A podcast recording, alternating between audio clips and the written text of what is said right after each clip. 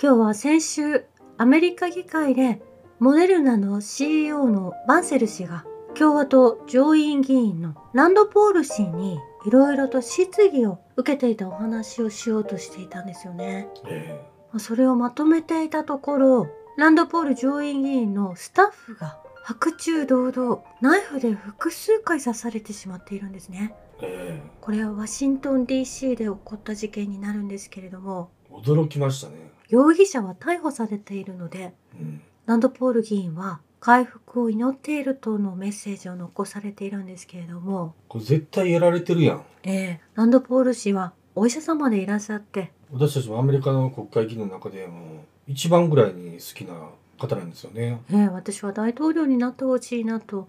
願っていたんですけれども、うん。ランドポール議員はファウチに対してもいろいろと問いかけをずっとしてきた方だと思うんですよね。はい。そして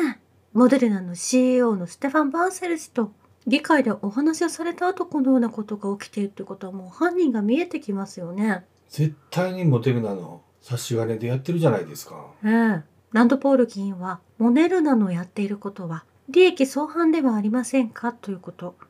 論文は読んだんでしょうか？ご自身の子供には何回ワクチンを打たせたんでしょうか？子供に打ってはいけない国が今出てきていることはご存知ですか？ということ。すごく真っ当な質問ですよね。ええ国民を代表した質問ですからね。まあそれらを議会で追及した後にこのような事件が起きているのでこの容疑者を徹底的に調べ上げるとこのワクチンの問題も解決につながるんじゃないかなとも思うんですよね。ええまあ、言論を封じ込めるための工作だったと思うんですけど、うんこれは正体を表したということですからね。まあアメリカという国がこのように正しいことを伝えたり問いただそうとするとやはり遺産複合体と一緒になってこのような明らかに分かりやすい犯罪を犯してしまうという国になってしまっていると思うんですね。まあ、日本もお金少なかれに似たり寄ってるようなところはありますけどね。えーこの問題が、まあ、このコロナ騒動が始まった時にやはりこのいろんなことが隠され続けてきた。ですが今になるとたくさんの後遺症を受けた方やお亡くなりになられた方がいる事実は研究として上がってきているわけですから。ええでそのワクチンを否定する研究者の何殺してきてるんかっていうことなんですよね。うん。そこからしても怪しさ満載の世紀のこれ薬害被害ですからね。先般と言ってもいいぐらいのものなんですよねえ。えまあ未だにウイルスが存在することを信じていらっしゃる人がたくさんいてはい。まだ接種を続けている人々もいるんだと思うんですけれども、うん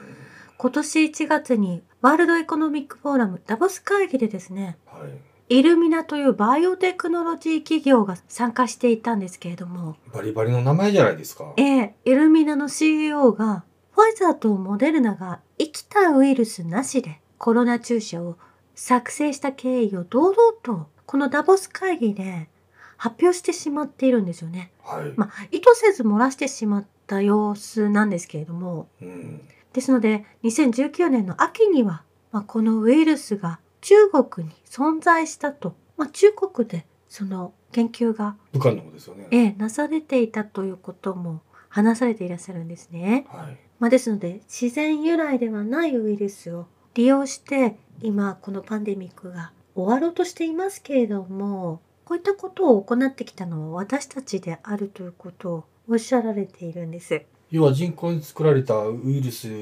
を実験に生成されたワクチンですから、うん、人体に絶対不必要なもんですからね。うん兵器ですよ、これは。えーそして同じ2019年11月8日首相官邸ではこのインフルエンザなどの対策総合訓練がもう行われていたんですね。うん。インフルエンザなどと濁してありますけれどもこれは今あるウイルスの問題なんですけれども、まあ、その訓練が日本でも同じように進められていたということなんです。ねまあ、ある国から出張で帰国した会社員が陽性と確認されたという想定でうん。訓練が行われたということなんですよね。はい。これダボスのアジェンダに乗っかって日本も早々に訓練を敷いてこのパンデミック偽パンデミックに挑んだということが安倍訓練してたんですね。え安倍晋三回顧録に残っているんですよね。なんちゅう。まあ、学校が休校になったり、マスクをするのはもちろん、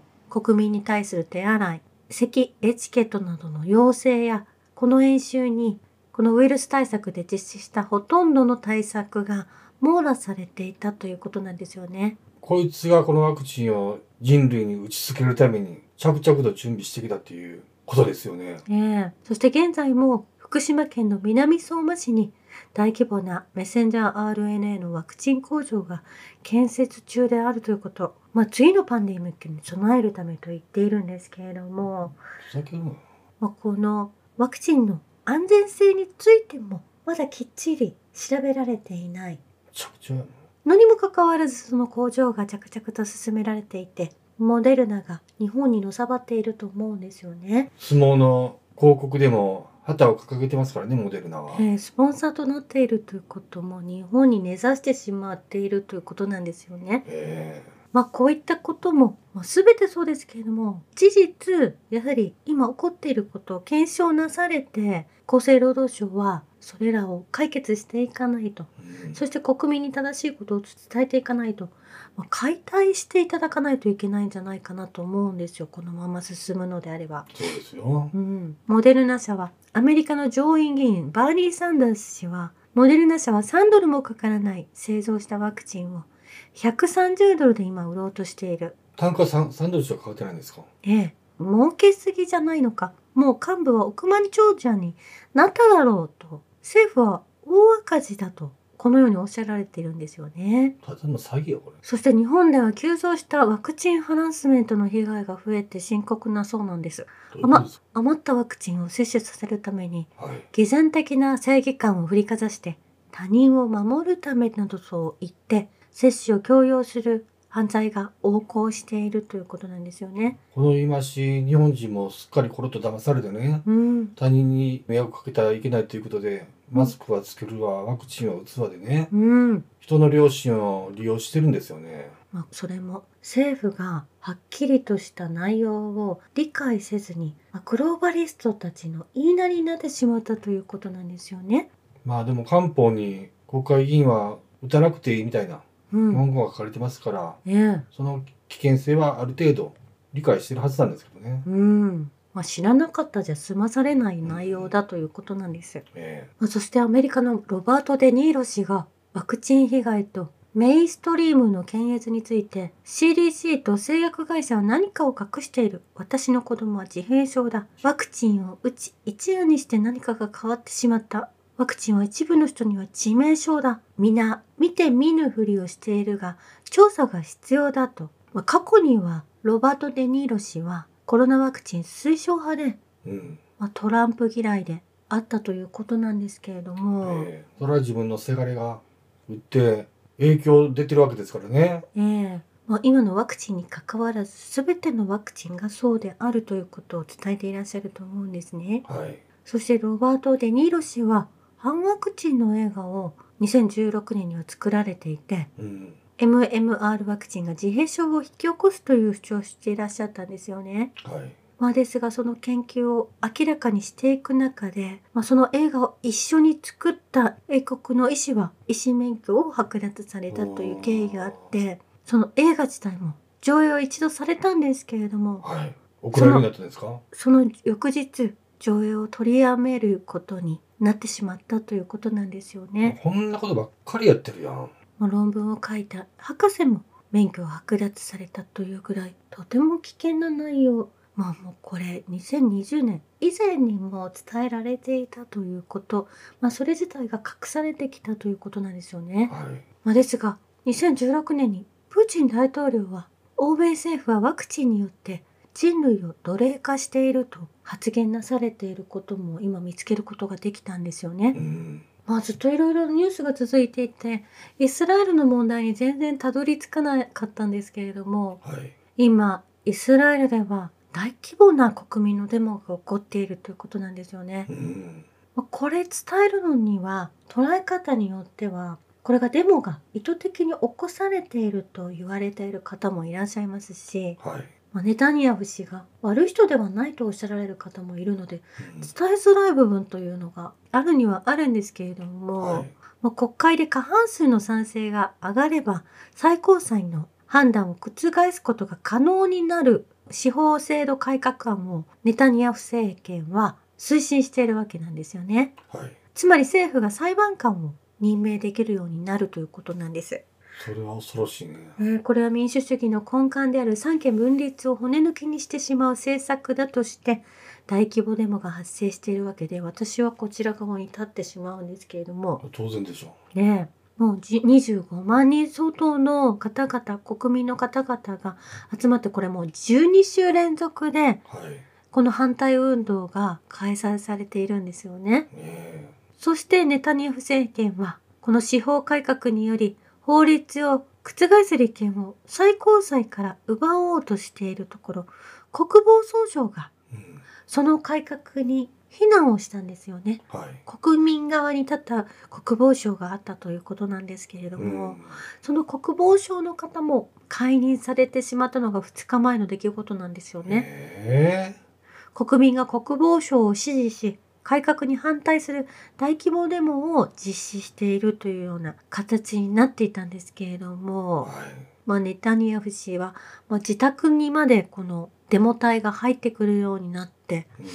うちはちょっと寝られへんわ、これね。ええ今は在ニューヨークイスラエル総領事館が退任されイスラエルの大学司法改革を理由に学習中止を決定したということで大学も動いていないというような、まあ、国の状態になってきているんですね。かつての日本の安保闘争みたいなもんじゃないですか。ええまあ、そう言っている中先週はネタニヤフ氏がイギリスを訪問したわけなんですけれども、きな臭い動きですよね。ええイギリスの各野党はシオニスト政権に対し国際的な抗議や批判が巻き起こる中でネタニヤフ首相のイギリス訪問に強く反対すると表明していて、うん。まあ、反対派がたくさんイギリスにもいるわけではい。ネタニヤフ氏は、まあ、帰りはこそこそと逃げるような形で空港までたどり着けたわけなんですけれどうもんこれは何の相談をしているのかということに疑問を持ったんですよね。もうウクライナも失敗しましたし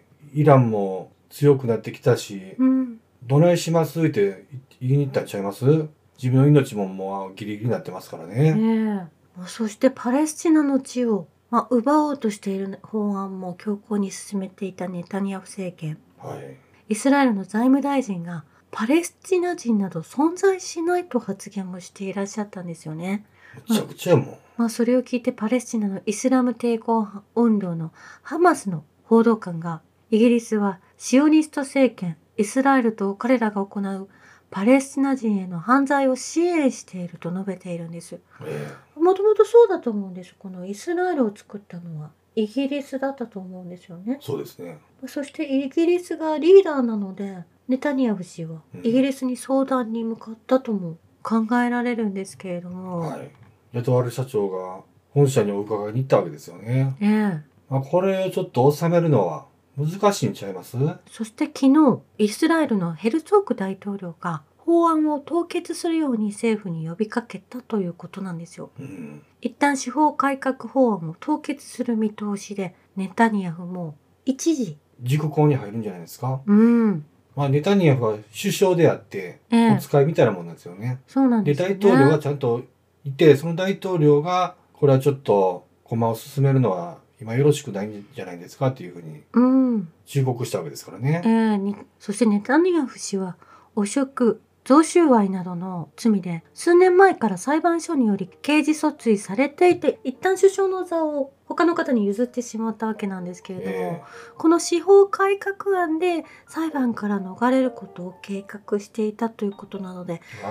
ネタニヤフ氏の今後の行方というかそういったものをちゃんと見ていかないといけないなと思うんです。自分の保身のためやこれ。えーイスラエルの国民の方々っていうのは、まあ、ちゃんと政治を見ていて悪いことは悪いんだっていうことを倒さなければいけないということをよ。日本ではこのような報道がほんの少ししかされていないということなんですよね。だからがっつりこのイスラエルに絡んでるからでしょ。そして国民たちに目覚めてほしくないという日本政府がいるはいということだと思うんですね。以上です。ありがとうございました。